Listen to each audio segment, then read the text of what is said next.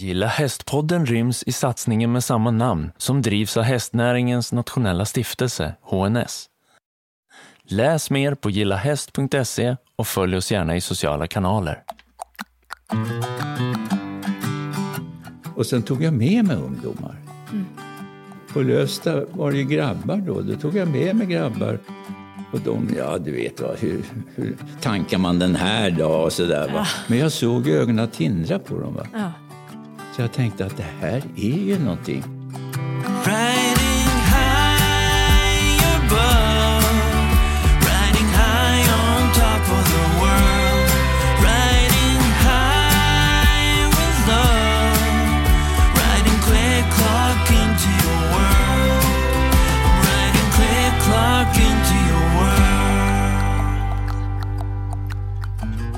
Varmt, varmt välkomna tillbaka till Kvartssamtal med Gilla Hästpodden. Och idag är vi ju ute på Drottningholm på stall Kungsgården som just i år står värd för forskningsseminariet som kallas det fjärde nordiska forskningsseminariet för hästunderstödda insatser. Och med mig i studion nu har jag faktiskt fått in ingen mindre än Sven Forsling. Sven, jag ska bara kort, kort presentera eh, dig för de som inte känner till dig. Men du är psykolog. Du har jobbat med ungdomar, med eh, tvångsomhändertagna ungdomar sedan 60-talet. Och du har drivit ett väldigt uppmärksammat projekt, Stall Frossarbo, eh, som du alldeles strax ska få berätta lite mer om. Och är en väldigt stor inspirationskälla, inte bara för mig, utan jag tror för många som befinner sig här idag, för många som jobbar inom, eh, i den här världen, eftersom du var väldigt tidigt ute. Så att bara helt kort Sven, kan inte du berätta lite, vad var Stall Frossabo? Vad var det som fick dig som psykolog att så tidigt plocka in hästen?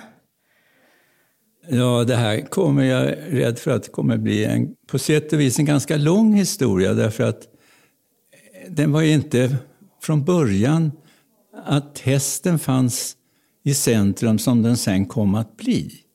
Däremot hade jag själv ända sedan barnsben ett väldigt starkt hästintresse. Men du vet, jag är alltså så gammal så att jag upplevde min tidiga barndom på 40-talet och tidigt 50-tal. Det var en överklassport att få gå och lära sig rida. Det var inte tal om att jag skulle kunna ha chans att få gå och lära mig på att rida på en ridskola. Det fanns väl knappast några. Ja, det var väl väldigt exklusivt i alla fall. Utan för mig så blev det travet. Där kunde jag få springa i stall och mocka och där fick jag börja köra. Och sen blev jag ju nästan fast i det. Jag är, jag är ju hovslagarutbildad och jag har ju licens att träna och köra mina egna hästar. Men jag insåg väldigt snabbt att jag, trodde, jag tänkte jag kanske skulle vilja bli travtränare.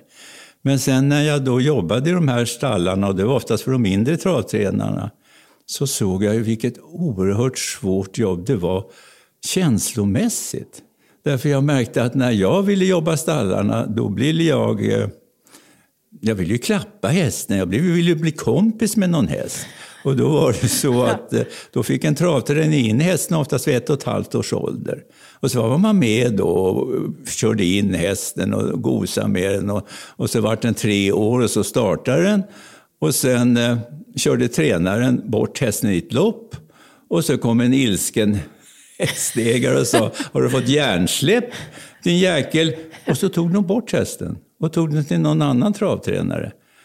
Och eh, jag tänkte speciellt en travtränare som jag då blev väldigt god vän med och fick jobba för. Han tog gärna till flaskan då alltså. Men han sa till mig, asch, skit med en jävla häst till, det bryr inte jag mig om. Jo, det gjorde han verkligen. Han brydde sig verkligen om. Men den som också var ledsen var ju jag. Och jag tänkte, det här kommer jag ju aldrig klara. Och så hade jag ju ändå chansen att läsa vidare. Och min stora dröm var att bli, skriva, att bli journalist. Och sen ordnade jag, jag fick alltså tillfälle och jag gjorde en långliftning ända ner till Indien och skulle skriva inte så jag var anställd av Allers på intet sätt, men de sa om du skickar reportage speciellt inriktade på barn, Då sätter vi in det. Och så tänkte jag, nu ska jag, jag hade precis tagit studenten då, nu ska jag se till att få komma igång här och skriva reportage och hade väl drömmar om jag skulle skriva århundradets roman. Men resultatet blev att jag, eh, jag fick en skrivkramp, jag kunde inte skriva alls. Och det var ändå väldigt nyttigt tänkte jag för mig själv. Det var ledsamt då, men jag tänkte det var ju skönt att jag såg att, att här har jag av någon anledning någon begränsning. Men du vet, det här är alltså 50-tal och då byggde vi fortfarande folkhemmet. Så det var väldigt vanligt tror jag bland mina ungdomar och mina kompisar att vi ville göra skillnad. Det var därför vi ville, alltså tjäna pengar brydde oss egentligen inte om, utan vi skulle göra skillnad. Och då för att finansiera de här liftningarna då som jag pratade om, som, jag kom ju ända ner till Indus, jag kom ju en bit, men det blev inget skrivet. Och då hade jag fått, av ren tillfällighet, fått ett vikariat på en ungdomsvårdsskola. Och för mig var det en helt ny värld. Alltså på 50-talets ungdomsvårdsskola, då gick ungdomarna i ja, institutionskläder. De fick inte ha privata kläder. Och eh, bland annat min uppgift som assistent, då, eller ja det hette assistent då, det var exempelvis att sitta med och lyssna på morgonbönen som var på radion då mellan halv åtta och åtta. Och var det någon som sa något eller försökte spela Allan, då bröt jag av en halv cigarett därför att de fick cigaretter som belöning om de uppförde sig. Så fick man fem cigaretter. Och så min uppgift som assistent var att bryta av lite cigaretter. Men man fick sjunga psalmerna. Så vi, väldigt, vi sjöng fantastiskt vackert psalmer då. Det var vansamt vrålande med psalmerna. Nej, men det var alltså ett väldigt... Man kom in som då... Alltså jag var ju jämngammal med ungdomarna, jag var ju 20-21 år. Och jag blev ju chockad. Alltså ett sånt, och då tänkte jag, men, men jo, jag måste ändå få säga då att jag överlevde bra. Jag kom väldigt bra överens med ungdomarna. Vi var väl samma skrot och korn egentligen. Och det gjorde att jag eh, tänkte för mig själv när jag stod där min deppighet att jag inte kunde skriva. Men det funkar ju för mig. Och här skulle jag kunna göra skillnad. Jag skulle verkligen kunna göra skillnad här. Och så hade det blivit så för att jag skulle bli stor journalist och stor författare. Och då hade jag börjat läsa historia på högskolan, för det skulle man ha. En historia är bra som journalist. Men jag hade också börjat läsa psykologi. För jag tänkte, ska man begripa, skriva om människor är det väl bra att begripa lite vad de håller på med. Och då visade det sig att jag hade sån tur så jag hade, när man börjar läsa psykologi så är det en spärr. Och det, jag kommer inte ihåg om det var 30 på 300, så det var en ganska jobbig spärr. Men den hade jag tydligen kommit igenom, för jag fick läsa psykologi. Och då tänkte jag, ja, men, det, men jag måste ju ha makt. Ska jag kunna påverka något på de här ungdomsvårdsskolorna, då måste jag ju ha makt. Och då tänkte jag, då blir jag psykolog. Så sen läste jag vidare till psykolog och blev då, på den tiden läste man biträdande först och sen praktik och sen tog man en fil.lic. som det hette, då tre år till och då blev jag självständig psykolog. Det har de sen ändrat om nu, de har tagit nästan bort fil.lic. Nu går man direkt i universitetsutbildningen på fil.doktor. Men eh, då var det fil.lic. man läste alltså. Så när jag blev klar sen då så, så eh, började jag jobba på en world.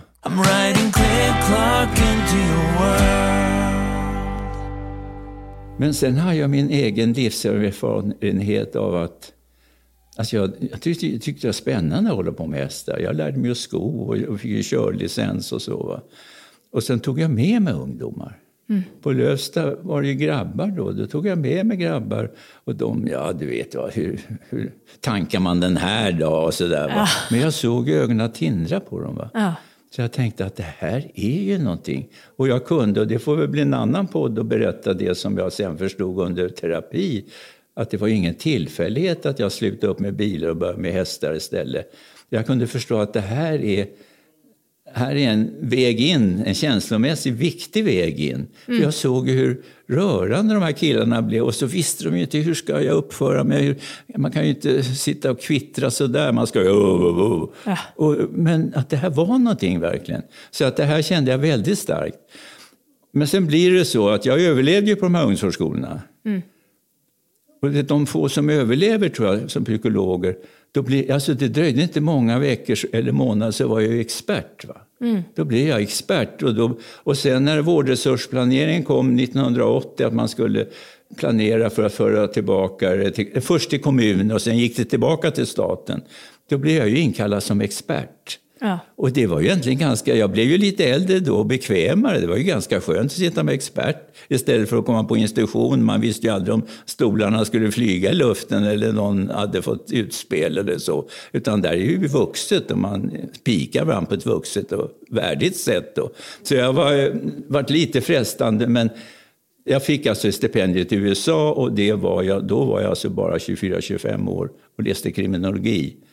Och då fick jag en uppgift om att lite framåt hur jag skulle kunna tänka mig vad jag skulle vilja forska och jobba med.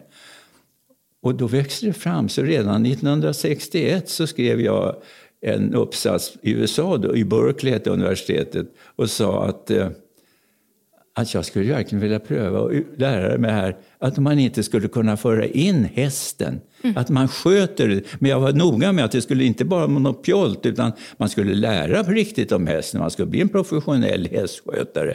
Man skulle lära sig sko och sådär, alltså man fick ett jobb också. Men varje ungdom räknade ut skulle få ansvar för en häst, en häst själv.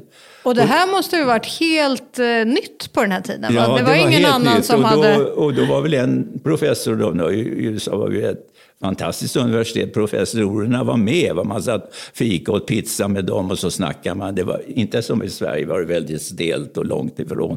Och då var det en lärare, prof, eller en professor där, så han blev sen professor i Stanford. Richard Blom hette han och han jobbade för FN och så vidare. Han tände på det här och sa, vilken jättebra idé alltså. Det här ska du göra sen. Så han skrev ett jättefint intyg så jag fick stanna kvar. Jag hade något som heter Fulbright-stipendium och det betyder att när min tid hade gått ut vid ett år då skulle jag åka hem, måste man göra. Men då fick jag förlängt för han skrev ett sånt flott, intyg. Och då fick jag jobba för en av Amerikas största travtränare som lärling. För jag tänkte, ska jag driva ett sånt här team så måste jag vara ännu duktigare än jag nu var. Ja. Och, och, och då var det ju merit också för att vara lärling, eller jobba som andre tränare hos Delvin Miller. Det, ju, det var, det I den, den världen så var det hög status.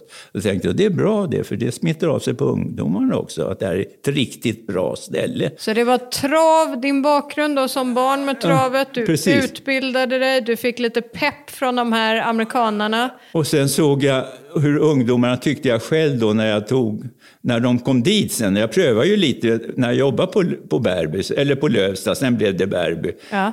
Jag såg ju grabbarnas ögon, det tände till. Alltså, det här var en sätt, på något sätt att få kontakt på ett helt annat sätt va? än det här. Det dröjde alltså ända tills jag blev 50, lite över 50. Då var jag alltså chefspsykolog för den tyngre institutionsvården i Stockholm. Alltså I den rollen så skulle jag då bland annat handleda, men jag skulle forska också. Och då så sa jag att eh, alltså det fanns ingen målgruppsbeskrivning. Stockholm fick då ett par, tre ungdomsvårdsskolor och man skulle se, hade man rätt adekvat behandling för de här ungdomarna? Men man visste inte hur de såg ut riktigt och man visste inte vad de behövde. Eller det hängde i luften och jag sa att vi måste börja med en målgruppsbeskrivning. Så den basade jag för då. Det var en stor, det var 444 Stockholmsungdomar i kris. Det var som en liten bok. Alltså jag, det var en bra merit bara att ha gjort det för mig då. Men då visade det sig då att de äldre tvångsomhändertagna flickorna kom väldigt i kläm. Därför att i Stockholm har man enats om att vi skulle vara den första ungdomsvårdsskolorna i landet när man blandade pojkar och flickor. För vi ska vara progressiva och det är ju så att det är 50 procent av mänskligheten som är pojkar och flickor, så varför skulle det inte vara tillsammans? Och så kördes det igång. Men då var det ju fördelen att forska som jag gjorde. För jag kunde sen samla politikerna och säga, nu har vi kört ett och ett halvt år. Och här kan jag berätta för er. Och så kan jag ha exempel på exempel på exempel hur flickorna hade kommit i kläm, utnyttjas eller ställde upp på killarna och kom, fick ingen hjälp alls och hamnade i en otroligt utsatt situation. Och jag sa, så här håller inte. Och då var de väl väldigt griniga och tyckte, ja men vi har ju gått ut och skrytit om det, att vi är så moderna i Stockholm, vi är ju först. Och, ja men så här ser det ut. Och, sen kunde, och då sa de, ja men okej, skriv fram en institution på sex platser. Men du behöver inte skriva till flickor, du kan väl säga att det är, eller jag erbjöd dem det för att de inte skulle bråka, skriva att flickorna är i majoritet, psykologisk majoritet. Det var ingen som Kolla vad jag menar med psykologisk majoritet. Men det betyder ju bara att flickorna skulle ha chans att komma till skott med de behövde. De skulle inte behöva lyssna in sig på killarna och lägga sig för dem hela tiden. Som det var alltså. Killarna vann, de fick frisk luft när tjejerna kom. Alltså det var beklämmande historier som jag kunde redovisa då. Då sa de, okej, okay, då kör Stockholm, vi kör en, den här institutionen. Men det var ingen som ville hoppa på och ta det här med, starta med den. Och du vet, det värsta var att jag började bli lite bekväm för jag var över 50 då. Mm. Och, men, men så kunde jag inte. Det här var ju min dröm. Mm. Och även min fru hade ju varit med och drömt om det här. Och det här jag ville alltså. Så då sa jag att, men jag satt i sån gyllene sits. Så jag sa att okej, okay, jag tar det. Ni måste ge mig tre år. Jag vill inte att i första uppförsbacken så kommer ni säga att nej men det här går ju inte, det här kan vi inte göra och så lägger ni ner. Nej, tre år ska jag det får ni lova med. Och det gjorde de. Och sen lägger jag upp det helt som jag själv vill. Men jag vill nämligen, för jag tycker det har helt spårat ut, tvångsvården går bara efter i, i, i fotspåren av eh, kriminalvården. Man bygger alltså mer och mer säkra bunkrar man bygger, när man tog med mottagningsavdelningen, då bygger man att man kör in och dörrar slås ner och så bilen och så får gå ut och byta kläder. Alltså rent alltså maktspråk, ha kontrollen. Mm. Sen när man har fullständig kontroll över ungdomarna och de kan inte, då kan man börja med behandlingen. Men det här gamla som jag ändå hade jobbat med och ville visa, kan man inte få pröva det under tre år? Nämligen att man på, via tillit bygger inifrån. Hade du förklarat att du ville ta in ja, hästar? Ja, det, ja. ja, det var. Och, men de var ju så glada att det blev något. Ja.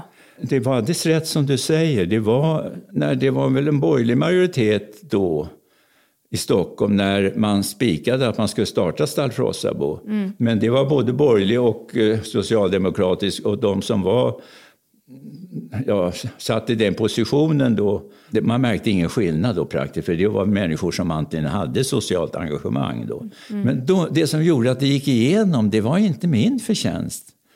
Jag argumenterar ju för det, mm. men de, de, skulle aldrig ha köpt mig. Alltså. En tokig psykolog med travhästar uppe i skogen. Nej, men det, jag förstod det. ja. Men däremot hon som var om, omsorgschef, alltså tjänsteman, högsta tjänstemannen. Hon hette Gudrun Vit och det var en gammal god vän till mig. Vi hade jobbat ihop. Mm. Och hon trodde på det. Och då presenterade hon det för sin politiska... Eivor Källgren hette hon, var moderat, hon var deras taleskvinna. Och hon sa, nej men det här är bra. Vi ska köra på svensk grej. Och då ställde hon upp på det, men jag vet att Folkpartiet reserverade sig. Det var några som reserverade sig för de tyckte det var för galet. Mm. Men så fick jag klartecken. Och så fick jag helt fria händer. Ja. Tänk dig själv, alltså, ja. helt fria händer. Och lägga upp det. Och då ville jag att vi skulle börja med oändligt lite personal. Annars skulle jag få 16 till 18 personal för de här sex. Men jag sa, jag vill bara ha fem. Alltså en otrolig skillnad, mm. otrolig besparing. Men däremot ska jag ha hästar då. Alltså om det är sex flickor ska jag ha sex hästar. Ja. Och, men det är hästar som jag kommer få, jag, för jag hade så mycket kontakter. Och det är många hästar som bryts ner. Och inte, jag, jag är nästan säker på att jag skulle... Men, så det står jag för själv, att vi får hästar. Ja, sen körde jag igång då. Ni började med det här treårsprojektet. Ja, men Stallfrossabo fanns ju... Det höll på i tio år i. Tio år. Ända fram till min pension. Ja. Hur många eh, flickor eller ungdomar ja, passerade? Jag har ett, alltså går du in, skulle du vilja gå in och på kul och se så under de här åren sen så gjorde man nog en Ja, kanske fem, sju, åtta, tio tv-inslag. Ja, men, men jag har haft en god vän som har satt ihop fyra av de här tv-inslagen. Mm. Och det blir en väldigt bra, tycker jag, presentation när jag har sett den. När jag brukar prata nu för tiden mm. brukar jag visa den först. Staffrosabo finns ju inte längre. Va? Nej, Men det, det, blev en tioårsperiod och ja. den är dokumenterad. Mm, mm. Och då är det ju fantastiska nu efter, jag avtackades 1999. Ja, blir i alla fall 22-23 år senare så är det fortfarande gamla elever då som kan i något samband när jag skriver något på Facebook eller de skriver någonting Och jag fick ett kort som vi hade, gjorde utlandsresor varje år, varje sommar, en vecka med ungdomarna. Som i sig var olagligt, för åker vi utomlands så gällde inte LVU längre. Men jag var så säker på att vi hade en sån bra grupp. Alltså prata om bromsar inifrån, alltså jag var inte ett dugg orolig. Och ledningen på han Sture Korpi var ju väldigt tolerant, så han såg genom fingrarna med det här. Men det var ju en fantastisk lyft för flickorna också. En del, alltså vi har fortfarande lite fattig-Sverige, eller hade då, nu har vi kanske ännu mer. Alltså flickor som hade egentligen väldigt, aldrig hade någon chans att komma utomlands. Alltså det var fint, Ja. och då var det fina program. Vi träffade på duktiga travtränare och var hästar tävlade. Ja, det var, det var, de jobbade verkligen, det var inga lyxresor. Tidigt morgon till sent på kväll. Men det var ju fantastiska upplevelser. Så fortfarande nu efter då 20, 22, 23 år så får jag mejl eller- och brev på, på Facebook där gamla elever är glada så berättar. Sist fick jag, det var inte bara någon månad sedan, så fick jag en bild där man ser, jag sitter i Budapest och kör en häst. Och det var en överraskning därför de på travbanan hade sagt, för de visste via Sören Nordin som var en kontaktman som vi hade, som backade oss. Han var stortränare på min tid, Sören Nordin. Alla kände honom. Och han hade kontakter nere i Budapest. Så att när jag kom dit så hade de ordnat så jag skulle få köra en häst. Men jag hade inte sagt något till flickorna. Utom till en, hon som var stall, eh, hade stallveckan då. Att smussla med kördressen så kan ju hända att jag ska köra. Och sen hämtar du ut den och så plötsligt så kommer hon se mig sitta och köra på banan där i Budapest, deras stora bana. Och det gjorde hon och, eh, och jag fick ju köra alltså. Och den, fantastiskt när man kommer in och då hade hon tagit en bild där man Ja. ser. Och då sa jag och berättade, jag sa vad roligt det var. Ja, då, ja, då sa, hon, ja, och det var ju så underbart. Ja, dels fick jag ju, jag var ju din stall, hade ju varit din stallassistent den veckan. Så när de bjöd in upp dig till måldomartornet, då sa ju du att du måste ju fänga, följa med också. Och jag var ju så lycklig, sa hon. Och kände, jag gick ju där uppe, fick vara med och se- se det hela. Va? Och då plötsligt, jag har ju aldrig sett kortet. Då ser jag mig plötsligt sitta där då och köra en av hästarna. Och den, jag fick väl den minst betrodda hästen. Men jag var två eller tre alltså. Så att, men jag skodde om mig lite grann, det fick jag göra. Och det var hon med som var så stolt över Ja. att jag kunde sko om den alltså. Men du, de då var så imponerade för du gjorde det här. Och så skodde du om den. Och så, hon säger tvåa, jag undrar om jag var jag inte trea. Sak samma. Men det var ett äventyr alltså. Ja. Så att de här eh, tio åren är jag ju väldigt glad för. Och fortfarande, så efter 22 år, så får jag feedback så att säga. Där några, de berättar att det här var ju värt för det vart slitigt ska jag säga. För det var ju dygnet runt i tio år alltså. Men jag får fråga Sven, vi brukar prata mycket om i den här podden att eh, hästar gör skillnad, att hästar bidrar i samhället på massa olika sätt. Vi har ju intervjuat och, och haft många gäster här som har berättat. Om du skulle bara sammanfatta vad är det, tre saker, vad är det hästarna gör? Vad är det hästen adderar för dig i ditt arbete som psykolog? Ja, om jag leker med tanken. Vi pratade om det här sista som föreläste nu här på det här seminariet. Hur hästen, hur man bemöter hästen. Att hästen är också en varelse och ska bemötas själv som en sådan. Och för oss, eller jag skrev ju om det här redan när vi startade då för alla de här 30 åren, eller 35 åren sedan. Jag kunde försöka beskriva den här, när hästen kom med i stallfrossabo, då var det inte parallellprocesser, man brukar prata om psykoanalytiskt parallellprocesser, att det som händer i personalgruppen händer också i elevgruppen. Att det smittar av sig på varann. Alltså har man en väldigt trygg vuxen personalgrupp, då smider det också in sig. Plötsligt blir de mycket lugnare och trygga i elevgruppen. Nu hade vi tre, det var tre parallellprocesser. För hästarna skulle också ha lika bra. Och leker man då med tanken att hästen är en koterapeut, Ja, då kan jag berätta mycket mer än tre, men jag kan börja med tre. Den första som jag direkt såg och som jag hade i skallen, det var ju att jag hade ju sett när ungdomar kom till, eh, säg Bärby då, alltså den här ungdomsskolan, hur de kunde vara hur stöddiga som helst, de pratade och de hade ju kompisar överallt. Men jag kunde ju se också hur rädda de var. Och det är inte så konstigt, om de blev hotade, skärper du inte och så skärper du inte, så skickar vi på ungdomsskola. Och så plötsligt satt de där och skulle in på en sluten avdelning då på Bärby. Och, det, och personalen var ju schysst. De försökte vara vänliga människor rakt igenom. Jag mötte aldrig någon sadist eller något sånt. Det var schysst folk. Det var bara det att ungdomarna brydde sig inte ett dugg om personalen. För deras överlevnad gällde ju att vilken skulle vara kung på den här avdelningen? Vilken måste jag böja mig för? Vem ska jag krypa för? Vem kan jag ge mig på? Hur ska jag klara det här? Hur ska jag överleva? Och jag, jag led med dem, för man såg hur ensamma de var, trots att de inte låtsades. Alltså. Och den första stora grejen det hände, jag direkt såg på Stalfrossabo, det var samma sak för flickorna, de var ju klart lika ledsna de. Och någon flicka säger, om du hade sett det här tv-inslaget, så säger hon, jag hade ju taggarna utåt, jag ville ju inte prata med någon. Jag var ju jätte... Men de hade nästan på direkten en bästis. Mm. Hästen var deras bästis. Och den fanns där, alltså för att komma på ett sånt ställe och ha en bästis. Som flickan kunde säga att ja, sitt och jävlas och snacka hur mycket skit ni vill, nu går jag till min kompis. Och hur de kunde på nätterna fick jag ju sen veta lite i efterhand. Trots att det var mörkt och kallt och stallet låg lite vid sidan om. Hur de kunde smyga upp på nätterna när de var gråt och var ledsna och rädda och satt sig sin häst. Alltså det var helt fantastiskt. Det här var, och jag kommer ihåg, jag, i någon debatt hade jag skämtat och sagt egentligen borde det vara så att kommer man på ett nytt ställe, en ny institution, så ska man ha med sig sin bästis. Mm. Och det tyckte väl folk, ja men då, då blir de gäng och så vidare. Jag försökte, det är inte det jag pratar om, sa jag. Jag pratar om att just ha någon som man är trygg med och kunna få våga öppna upp det hela. Men det hade de ju. De hade en bästis. Hästen bidrog också med som det här vi pratade idag också om någon med de flickor som skar sig. Va? Men jag kommer ihåg då att hur någon flicka berättade för mig. För vi körde ju med häst då, häst och vagn. Så de satt, vi satt i vagn ihop och så. Hon berättade att hon fick lära sig då att ska man få slut på sin ångest och elände, då måste man skära sig själv. Det hjälpte inte att andra, hon höll föredrag för mig, alltså, det hjälper inte att andra skär, utan jag måste skära mig själv. Du hör väl hur idiotiskt låter? Det här var efter hon har varit på Frosta på ett halvår. Mm.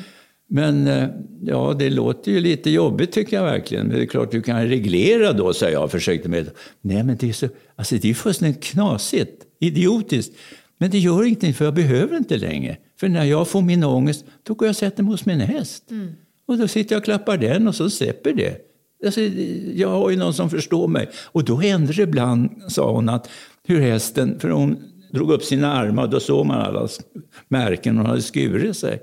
Och då händer det att hästen slickar mina sår. Mm. Du förstår vad fint ja. alltså. Ja. Så att, eh, nej, så att det var väl två då. Jag var, Ja, just det. Att man fick en bästis, att man eh, hittar ett annat sätt att dämpa sin ångest. Ja, precis. Och den skulle kanske gälla för fler om man så vill. Men jag kommer kom ihåg att eh, hästen backade dem på något. Eh, vad en hästen gjorde så tyckte de att de läste det, att hästen hjälpte dem. Mm. Men det visste jag ju också hur länge sedan det här var, därför att nu är det kanske inte riktigt så länge. Men då var en flicka som berättade för mig, och det berättade jag på tv, det var därför jag kom på det nu när jag tänker tillbaka. Då fick hon ett brev från sin kille som gjorde slut. Och då gick hon upp och satt i boxen och grät och läste brevet. Och då kommer den här kloka hästen fram och tar brevet och rycker undan det. Och hon var så lycklig, för han berättar ju, hans, hennes häst berättar för henne, det är ju ingen att bry sig om. Den här killen är ju inte värd pappret ens. Nej, och det tog hon in alltså. Nej, hon, han begrep ju. Ja. Men jag vet också när jag har läst, eh, jag har ju läst mycket av det du har skrivit ja. som finns dokumenterat. att när ni också hade era eh, stunder när ni ja. satt i häst och vagn, att det var ett annat samtalsrum brukar Precis. man ju tala om. Att det öppnade upp Ja, och det blev så bra, va? för att det, då höll man på någonting. I början körde jag ju för att visa hur man kör. Mm. Och sen, för de, de flesta flickorna hade ingen hästkunskap i början. Mm. Mot slutet, efter tio år, då hade, då hade det här med ridskolor spritt sig mycket mer. Mm. Så det var många fler som hade sån erfarenhet ändå, men de här fick de lära sig köra då. Mm. Det blev fina samtal verkligen. Mm, mm. Och jag gjorde också, för jag tyckte det är oändligt viktigt när man pratar om inlärning man ska lära sig en teknik då, som lär sig mycket för att få sina betyg. Jag hade ju prov efter varje två månader, så var det skriftligt prov med papper. Och det skulle vara med ordentligt diplom därför att de skulle, eh, man skulle se att de hade lärt sig någonting. För jag sa till flickorna att du, alltså du, de flickorna sa alltså bara ja till två månader först. Så, men du vet, i och med att det var tvångsvård och den har sin egen organisation. Och det försökte jag också argumentera för, men jag vet inte om många begrep det. Det betyder att man kan för vissa institutioner föra in ett val, ett fritt val. Nämligen att skulle man jobba med hästar och utbilda sig med hästar och få ett ansvar för en häst, då måste man själv säga ja till det. Och det man säger ja till var till två månader bara. Där, och då så var det ett prov efter det, två månader. Och sen fick man papper och det var fint. Och jag förklarade för dem att i Sverige och är det jättebra att man har papper på att man är klok. Va? Det är ju jätteviktigt. Och då kan du bara samla massor med kloka papper. Men redan första provet kommer du lära alla hästens ben, sa jag. Och alla flickor sa genomgående att det här kommer jag aldrig kunna. Men det gjorde jag medvetet därför att jag tänkte jag har tekniken hur jag ska få dem att lära. Och då, hade, och då började jag, drog bilder på alla benen, alltså de här större benen, inte, annars är det tusen ben säkert, men, men i alla fall på alla de här, det som travtränarna ska kunna för att få sina licens, var samma för flickorna. Och så tog jag en bild, började med en bild och så åkte vi iväg, vi hade en halvtimme, tre kvart på oss. Och så tog jag med åh, suck och stön, det ville hon ju inte alls då. Men titta här, sa jag, det här är karpus, det är framknät, det kallar vi för karpus för att inte förväxla med baknät. Det här kan du känna på din häst sen. Och då sitter den övre, mellersta och nedre ledavdelningen, där kan det bli inflammerade. Och så ett ben som sticker ut, heter ärtbenet. Och sen ser du hur överarmen kommer ner där och skenben och giffelben. Men det är andra bilder som du får sen. Men det är här du ska kunna. Ja, mm. Och sen tog jag om det ett par gånger och sen fick hon titta på det. Och du vet, det dröjde inte många minuter. För det var ju inte så mycket ärtben, övre leder led och karpus. Så då kunde hon ju det. Och då hände det där fantastiska. Och det gällde genomgående. Att de flickorna själva sa, ja men, men ska du inte förhöra mig då? Ska du inte förhöra mig då? Och så förhörde jag dem. Så när de kunde så kunde de sina vatten. Och, under alla de här tio åren, inte en enda flicka körde på det här första provet. Det är ändå ganska fantastiskt. Ja, men och just då börja inse att jag kan lära mig saker. Jo, och det är det viktiga. Ja, inte att hon lärde Ja. sig benen. Nej, men ja, precis, precis, jag precis. kan lära mig. Och då plötsligt så möter de gamla problem eller nya problem med lite större lugn, med Mm. lite större självinsikt. Ja, men jag kan ju klara av det. Jag behöver ju inte bara svära och vända ryggen till. Mm. Utan jag, kan, jag har ju förmågan. Alltså det är ju fantastiskt. Och det måste de uppleva själva. Det, jag kan ju inte som psykolog och sitta och säga ja, men du är så duktig. tror de Nej. inte ett dugg på. De, men här då såg de ju själva.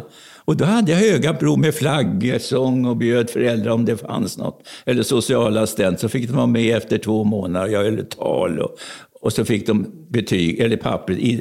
ja, Det var Sture Korp hade skrivit under och jag hade skrivit under. Och sen fick de själva välja att fortsätta. Ja. Och Men de och det, val- det valde ju hela tiden. Mm. lite det vi återkommer till mycket. Och vi har pratat mycket om det på det här seminariet också. Eh, Just det här vad hästen kan bidra med. Det, eh, det här... vad ska man säga, ett, ett annat samtalsrum, Mm. det är eh, det icke-dömande, det är den bästa kompisen, det sätter fokus på andra saker. Eh, Och, hur du man var ju väldigt... bemöter dem också, att det är ett schysst bemötande, det blir ju det. Ja. Och hästen ska mötas schysst, de ska, och vi ska bemötas Ja, schysst. precis. Och du var ju väldigt tidigt ute Mm. med att liksom komma på det här. Nu sitter vi ju här 2022 i september på det fjärde nordiska ja. forskningsseminariet. Och, och jag tror att det är över 70 personer här idag som, Ja. som jobbar inom, eh, på olika sätt Ja, med hästen jo. som kollega. Och nu när du sitter här och lyssnar, idag är du pensionär. Jag är fem, 85. Ja. Jag är Eh, pensionär. Ja, vad ja. tänker du? Vad, när du sitter och lyssnar idag, vad, har det hänt något i den här världen? Har vi kommit vidare? Vad är våra utmaningar? eh, jag märker ju då när de har presenterat sina eh, presentationerna så har man ju lagt sig vinn om ett försök till ett väldigt vetenskapligt språk. Och eh, alltså, du vet, i, i botten ligger den här eh, där jag var i Oslo, Inlandssjukhuset hette det, 2005 och var inbjuden att prata. Och då kom det en forskare som var från, hade varit från USA med sin man, han var norrman, och hon skulle flytta till Norge. Och hon tyckte, kunde inte vi kunna forska på hur vi följde upp Frossaboflickorna? Då kunde inte jag det, för jag hade fått en sjukdomsdiagnos som var väldigt deppig. Men jag sa till henne att, alltså min erfarenhet när jag har hållit på nu massor med år, det är att, att du ska matcha grupperna. Och, och hon skulle jobba på universitetssjukhuset i Oslo. Och det är klart eländesgrupper vi jobbar med.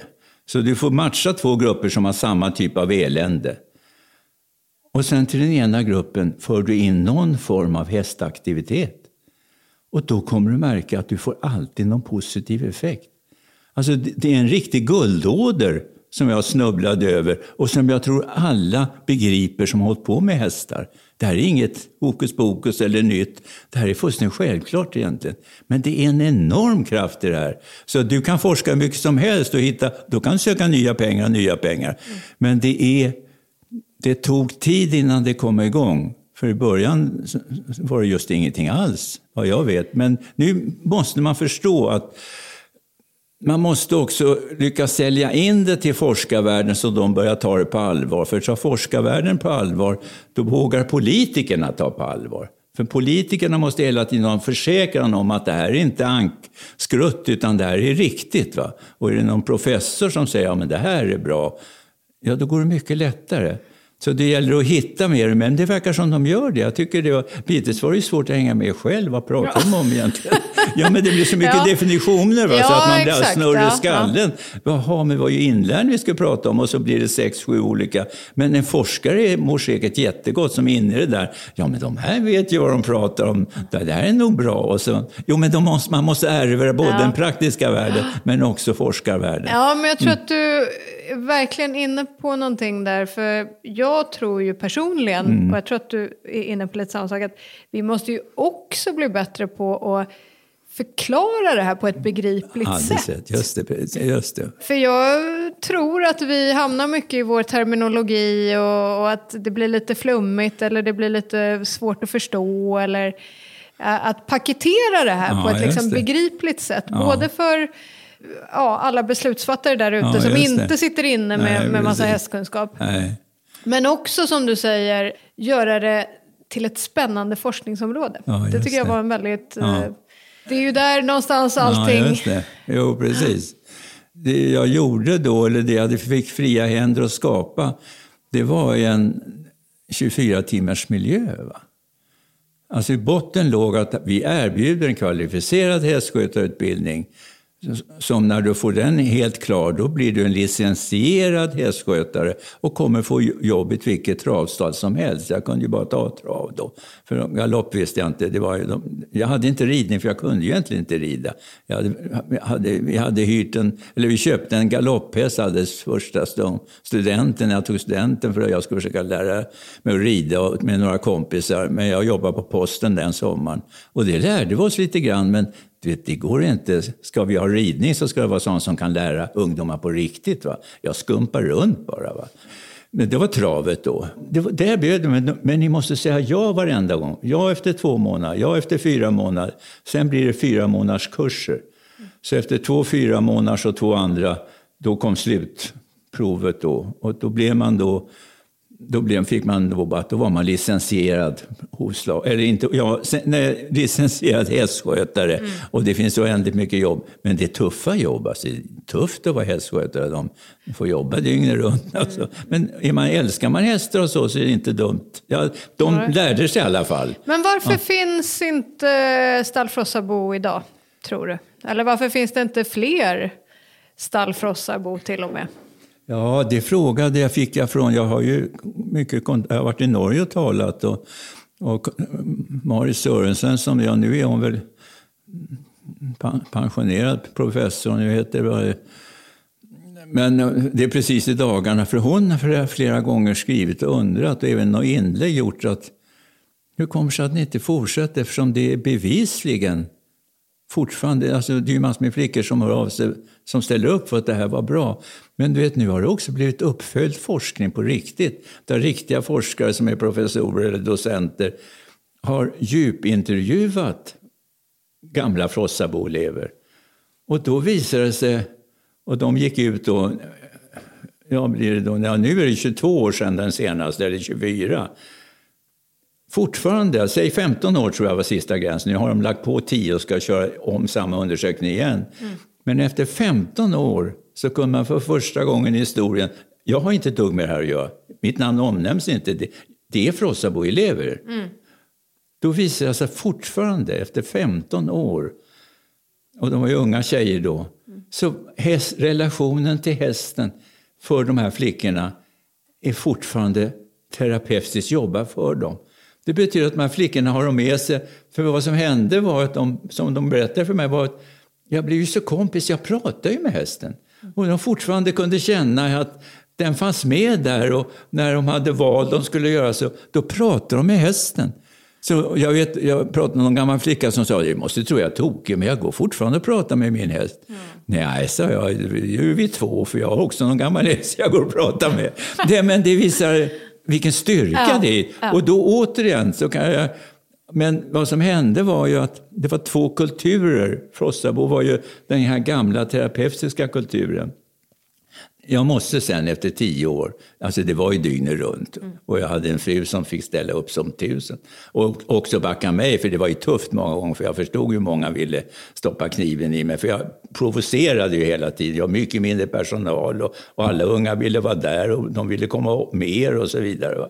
Men konceptet mm. Stallfrossabo, varför? Ja, då, jo, men då var det så, men sen då hände det något någon, jag vill inte gå in på det, som jag, inte, jag skulle kanske kunna ha lagt upp ett forskningsprojekt då man kollade vad hände sen när man byter ledning som det blev nu då. Mm. Eller jag hoppade av då. då. Mm. Men jag gjorde inte det, jag trodde jag lämnade över så fint till två tjejer som skulle driva det sen. Mm. Flera hoppade av. Mm. Och sen la man Stalfrossabo under Bärby. Det blev som en avdelning under Bärby. Och då sen plötsligt var det vikarier då tomt på Bärby med personal. Mm. Då skickade man personal från Bärby kom upp som aldrig hade varit på Frossabo, visste inte vad det var. Mm. Och då kom man in i stallet och hör och häpna, då fanns det inget personalrum med egen toalett i stallet mm. som skulle vara låst, som skulle vara personalens rum. För det, vi hade ju inga låsa rum. Det fanns ju inte. Så då låste de ett rum och gjorde ett personalrum. Och så började de låsa kontoret och började låsa det ena och det andra. Allting över maten och allting var öppet därför att alltså det blir så när man litar på varandra, det är fullständigt självklart. Mm.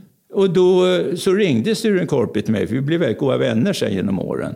Och, då, och sen gick han i pension och nu är han död. Men då ringde han och sa att nej Sven, jag är ledsen, vi måste lägga ner Starfrossabo för alla flickorna är på rymmen. Och när de börjar bryta sig in på kontor, alltså det här är, mm. det går ju inte.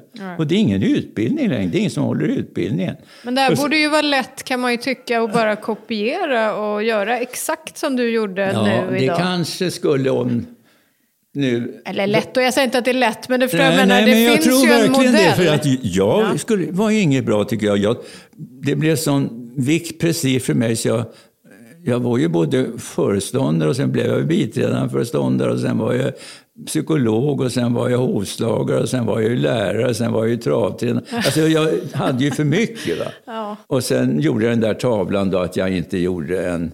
Jag skulle kunna ha från början gjort en matchad undersökning att, från institutionsstyrelsen att de hade två likvärdiga, dels flickorna de skickade till Frossabo och sen de flickor som gick till de andra institutionerna.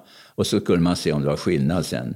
För det hade vet, gör man matchade grupper, då är forskarvärlden lycklig. Alltså. Då, mm. då åker man med i alla de här kompendierna med bra forskning. Mm. Och där missade jag. Men för jag tyckte det var så viktigt att visa att det går att driva paragraf 12. Man behöver inte vara 18 personal, utan det går med 6-7 eller något sånt. Mm. Och det var det jag sköt in mig på, så jag hade kriterier. De fick själva spika kriterierna, vad jag skulle klara av, eller min institution Starf Rossabo, mm. för att vi skulle godkännas som ett paragraf 12-hem.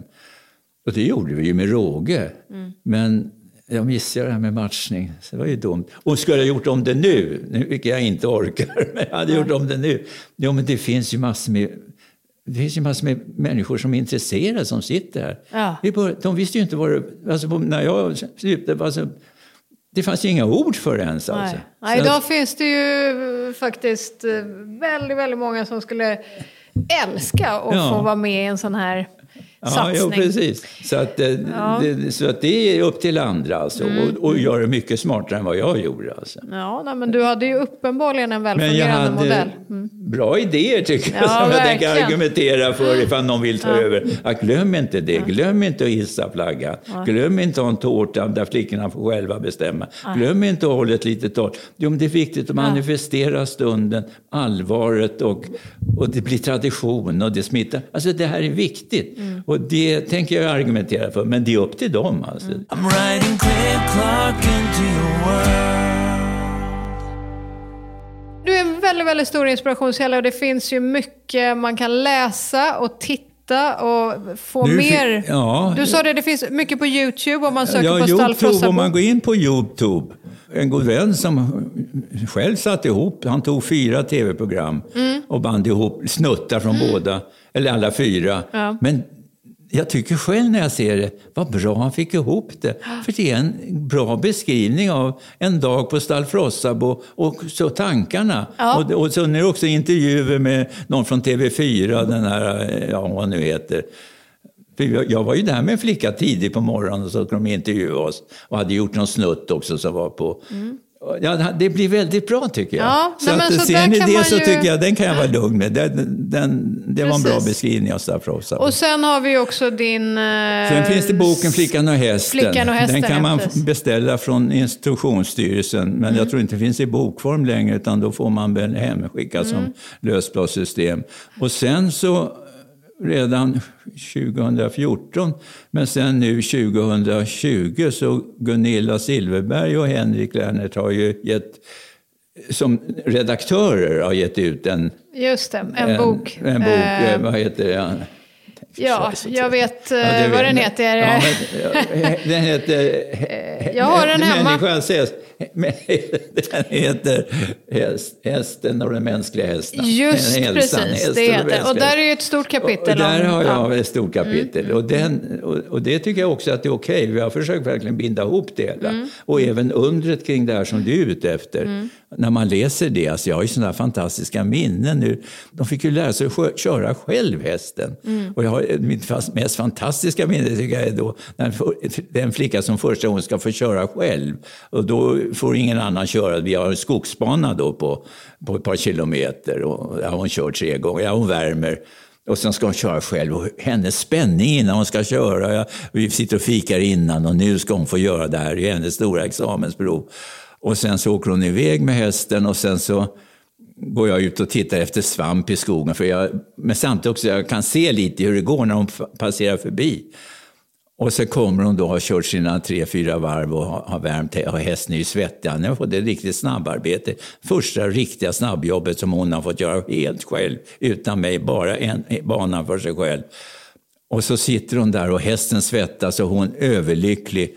Och så hör jag henne säga, jag är gudomlig ta mig fan. Ja, men visst är inte det otroligt Det är uttryck? underbart. Jag är gudomlig ta mig fan.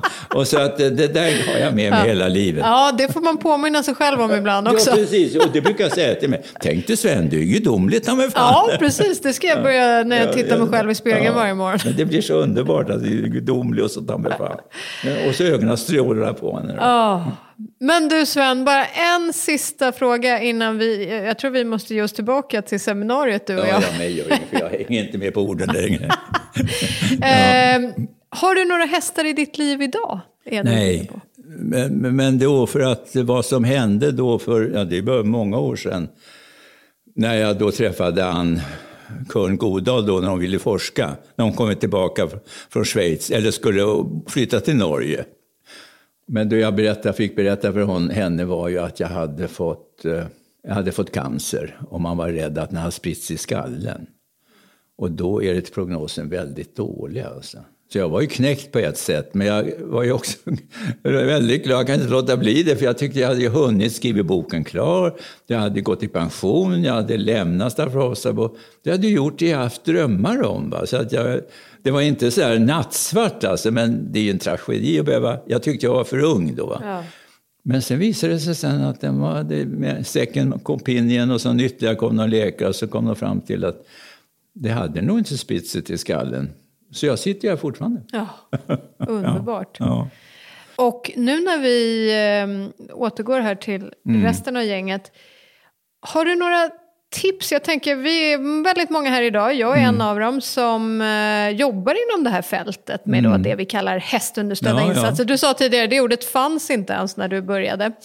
Men om man nu vill verka och göra skillnad i den här världen och ta hjälp av hästen, har du något sån här skicka med-tips till alla oss? Du som sitter på så mycket erfarenhet. Ja, alltså det var ju fler som har ringt mig genom åren och de har velat starta så att säga, ett eget stall Frossabo, eller privat då. Men jag säger att jag är fullständigt rudis på det, för jag, jag har alltså inte behövt söka medel eller beskriva verksamheten, gå till kommuner och bli godkänd. För jag satt ju redan i den inre kretsen, jag satt ju redan i vårdresursplaneringen. Fast det är det ju många som gör Sven och inte lyckas starta ett stall för Ossabo. Så någon, du har ju mycket kraft Ja. i dig. Ja, jo, nej, men jag kan nog presentera idéer, men, men du, ska du få något gjort så måste du nästan ha... Alltså du måste ha någon som backar dig, som har lite makt också. Men jag kan gärna skriva det. Jo, nu var det någon flicka här som kom fram, kom du ihåg det för många år sedan? Du sa till mig, eh, jag, ni var ett helt gäng. Och ni satt och berättade efter, efter hur fantastiskt, ni hade ju barn hemma, det tog emot fosterbarn och hur var hästen ni berättade episod efter episod vad hästen hade betytt för olika, olika hästar och olika barn. Men ni tycker inte att det här är värt att berätta, sa jag till dem. Och det här är fel, därför att det är så att någonstans börjar forskningen. Och någonstans måste man, man iakttagit någonting, sett något och så berättar man om det. Så jag sa att om ni lovar nu, och när ni kommer hem, för de var ju i Östersund och gick där extra utbildningen då. Så skriv var och en, skriv era kapitel och skicka till mig så lovar jag att jag ska skriva ett förord. För det här är jätteviktigt att börja presentera någonting, en erfarenhet som ni har och som inte bara är kattguld utan det är riktigt guld ni har. Det är min övertygelse. Så jag lovar, jag skriver fortfarande. Och nu skrattar de och sa ja, vi håller fortfarande på och skriver. Men de forskar väl riktigt nu så det blir säkert något annat. Men alltså det är lång Mycket väg bra. att gå där. Ja, men jättebra medskick tycker jag. Och det var lite det vi var inne på tidigare, du och jag här, att Mm. vi måste bli bättre på att berätta om de här sakerna. Ja, Eh, och de här, dela de här historierna. Och, och den här podden är ju faktiskt ett sätt att Mm. Ja, ja, dela nej, ja, det historier. är spännande. Jag, nej, jag ska vi börja lyssna på den då? Det tycker jag du ska göra. Ja, Jag det ska jag skicka absolut länken till dig. Ja. Ja. Men tack snälla Sven för att du tog dig tid. Ja, och, ja, det var eh, bara roligt. var Ja. Jag kände Gilla bara hedrad att du orkar lyssna på mig. Ja, då, jag skulle gärna lyssna ett par timmar till. Men eh, jag tror vi avrundar där. Det gör vi och så. eh, stort, stort tack och eh, njut av eh, resten av dagen och kvällen här på Det ska jag seminariet. göra. Det ska jag göra. Tack snälla Stort du. tack. Hej då. Gilla hästpodden ryms i satsningen med samma namn som drivs av hästnäringens nationella stiftelse, HNS. Läs mer på gillahäst.se och följ oss gärna i sociala kanaler.